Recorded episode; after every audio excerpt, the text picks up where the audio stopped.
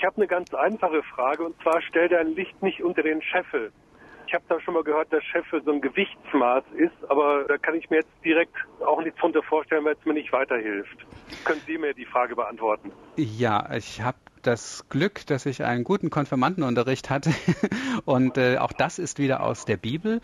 Christus erzählt nämlich davon, dass man sein Licht nicht unter den Scheffel stellen soll, und er vergleicht das auch mit einer Stadt auf dem Berg. Es ist also ein Zusammenhang auch mit dem himmlischen Jerusalem, und es geht darum, dass dieser Scheffel ein Hohlmaß ist. Damit wurde zum Beispiel Getreide gemessen, und das konnte aber, äh, war relativ groß und kann man sich vorstellen wie eine Art Bottich oder so, und wenn ah. man darunter jetzt ein Licht gestellt hat, dann war die Funktion des Lichtes zu leuchten natürlich hintertrieben. Das war völlig sinnlos, so etwas zu machen. Mhm.